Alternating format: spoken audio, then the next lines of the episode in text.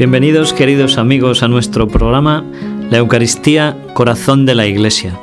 Les habla el Padre Félix López y un día más desde nuestros micrófonos de Radio HM queremos ayudar a todos los fieles a tomar conciencia y a vivir con mayor plenitud este sacramento de amor, este que es el misterio de nuestra fe. A lo largo de nuestros programas estamos intentando ayudarles a todos ustedes a profundizar en la carta que el Santo Padre Juan Pablo II nos ha dado. Esta carta lleva por título Quédate con nosotros, Señor.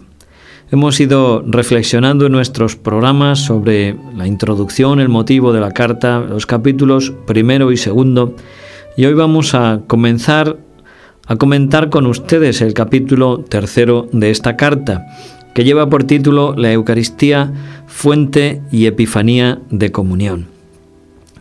Como su título indica, el, contenido de, este capítulo versa sobre todo sobre la comunión, la comunión eucarística y la comunión eclesial.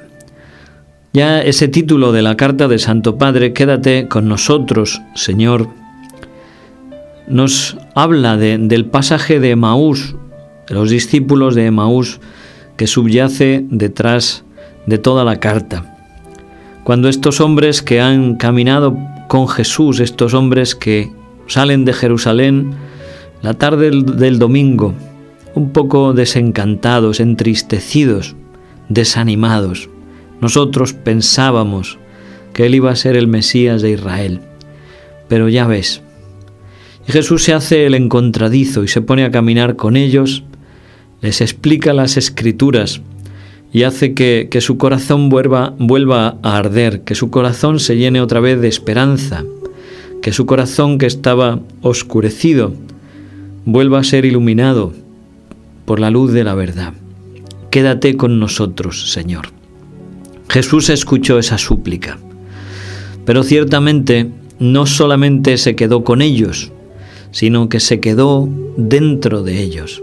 Estas son las palabras que el Santo Padre nos dice en este capítulo tercero. Jesús no solo encontró la forma de quedarse con ellos, sino de quedarse dentro de ellos. Jesús celebró para ellos la Eucaristía, partió para ellos el pan, se hizo alimento. Y ciertamente a través de la comunión eucarística, nosotros podemos entrar en una profunda comunión con Jesucristo comemos a Dios, comemos a Dios. Yo soy el pan vivo que ha bajado del cielo. El que come de este pan vivirá para siempre, y el pan que yo daré es mi carne para la vida del mundo. Estas palabras de Jesús son realmente profundas y nos tienen que llevar a, a meditar continuamente en ellas y a pensar en la grandeza inmensa de eso que tantas veces hacemos descuidados, comulgar. A través de la comunión se hacen verdad en nosotros esas palabras de Jesús. Permaneced en mí y yo en vosotros. El que me come vivirá por mí. El que me come vivirá por mí. De tal forma que cuando nosotros recibimos el cuerpo de Cristo, de alguna forma ya no es nuestra vida biológica la que reina, sino que es Jesucristo, Dios mismo, el Verbo de Dios en nosotros, quien nos da su vida, quien nos hace vivir en Él, quien nos hace vivir de Él, quien nos hace vivir para Él. Jesucristo en la Eucaristía nos transforma en Él. Así nos dice el Concilio Vaticano, cuando dice que la Eucaristía nos hace ser lo que comemos.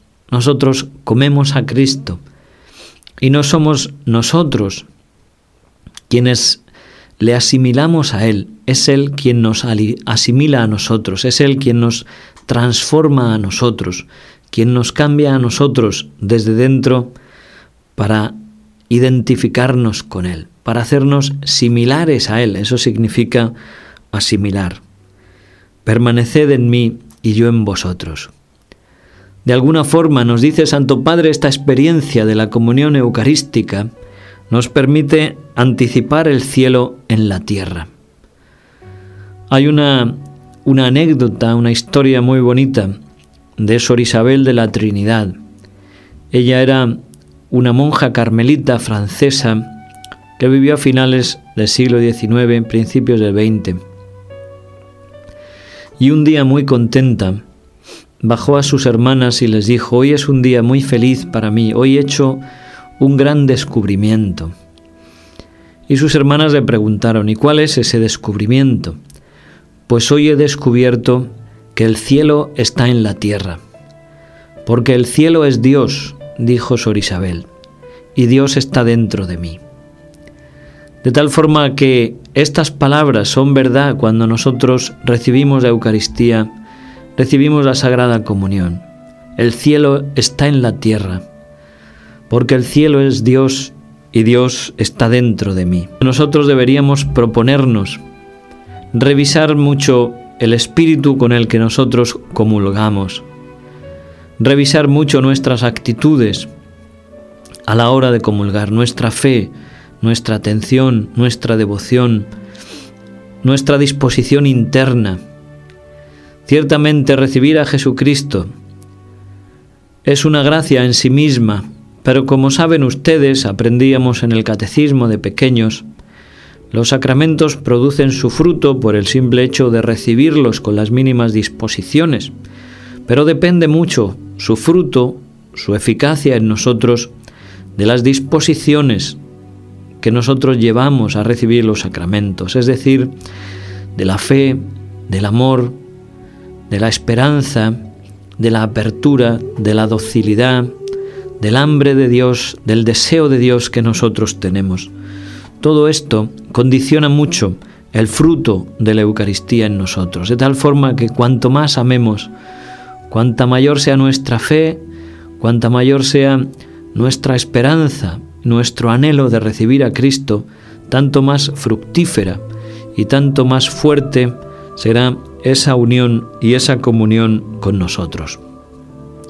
Nos dice Santo Padre que Dios nos ha dado este sacramento de la Eucaristía para saciar el hambre que hay en nosotros. Todo hombre lo sea, sea consciente de ello o no, lo quiera o no lo quiera, todo hombre está referido a Jesucristo.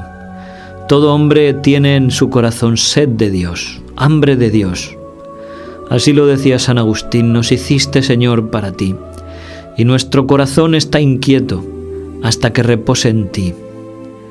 Nuestro corazón está inquieto. ¿Y cuántos hermanos nuestros, contemporáneos nuestros, viven en esa constante inquietud? Esa constante inquietud de buscar aquí y allá, en una insatisfacción y en una búsqueda que no hace sino morder el polvo una y otra vez. Nos hiciste, Señor, para ti, y nuestro corazón está inquieto hasta que repose en ti. Tratemos de estar muy atentos a las disposiciones con las que comulgamos.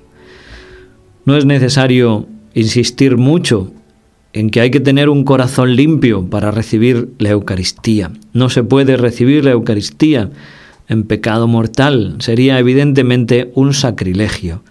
En una comunión sacrílega no recibiríamos ningún fruto, al contrario, cometeríamos un pecado mayor. Sería como arrojar a Jesucristo en un basurero si nosotros nos acercamos a recibirle con el alma manchada. La Iglesia nos enseña que tenemos que confesar todos los pecados mortales en número y especie, desde la última comunión bien hecha que hayamos, perdón, de la última confesión bien hecha que hayamos tenido. Pero la Iglesia siempre nos ha recomendado también esta confesión de devoción, una confesión donde exponemos al sacerdote también nuestros pecados veniales, nuestras imperfecciones, nuestras faltas, porque a través de este sacramento no solamente recibimos el perdón de los pecados, sino que también recibimos la gracia sacramental. La gracia sacramental. Nosotros tenemos solamente dos sacramentos que podemos frecuentar, que son la Eucaristía y la confesión. Y por eso no debemos privarnos de ellos, sino al contrario, como ellos son los canales de la gracia, recibámoslos con frecuencia. Junto a, a esta comunión sacramental, el Santo Padre nos habla también de la comunión eclesial.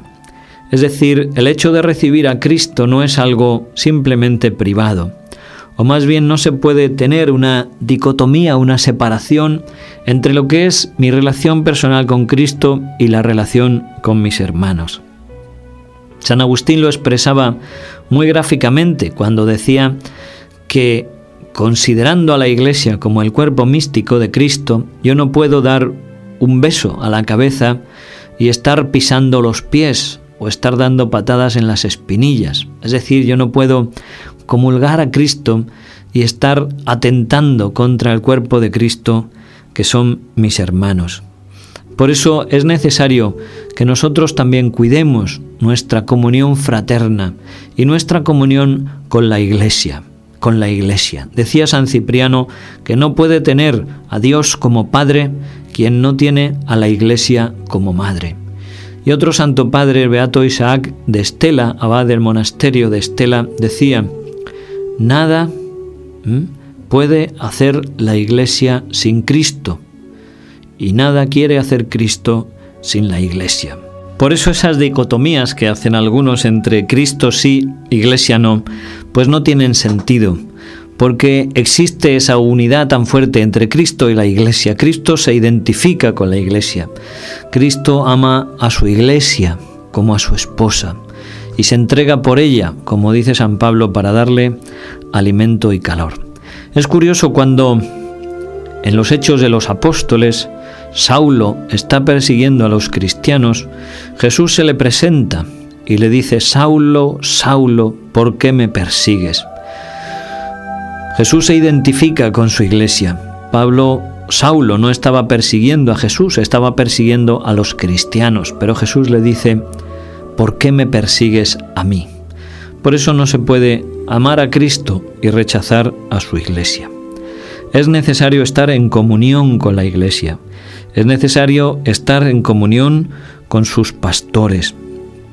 Cuando nosotros celebramos la Santa Misa, la Eucaristía, ella es, dice el Santo Padre, una epifanía de comunión, es decir, como una manifestación de la comunión de la Iglesia. Comunión con el Santo Padre, comunión con los obispos que están en comunión con Él, comunión de fe y también comunión fraterna. La Iglesia nos pone condiciones para estar en comunión, unas condiciones que el Papa estuvo analizando en la encíclica sobre la Eucaristía. Comunión de fe, es decir, podemos tenemos que pertenecer a la Iglesia Católica para recibir los sacramentos de la Iglesia Católica. Solamente son admitidos a la comunión nuestros hermanos de la Iglesia Ortodoxa, porque los miembros de otras confesiones, menos todavía de ciertas sectas, pues no pueden ser admitidos a la comunión eclesial porque no participan, no están unidos a la Iglesia por los vínculos sacramentales y por la comunión en la fe. Por eso esta comunión exigente pone bien a las claras cuál debe ser la actitud del corazón. Tenemos que estar realmente en una comunión con Cristo que se manifiesta también a través de vínculos reales de pertenencia a la Iglesia y de comunión con ella, de aceptación de la Iglesia como cuerpo de Jesucristo. Nada más, queridos amigos, una vez más ha estado con ustedes el Padre Félix López en este nuestro programa, la Eucaristía, Corazón de la Iglesia. Que la Virgen Santísima, nuestra Madre, Mujer Eucarística, nos ayude a profundizar en este misterio de amor. Que Dios les bendiga a todos y hasta siempre.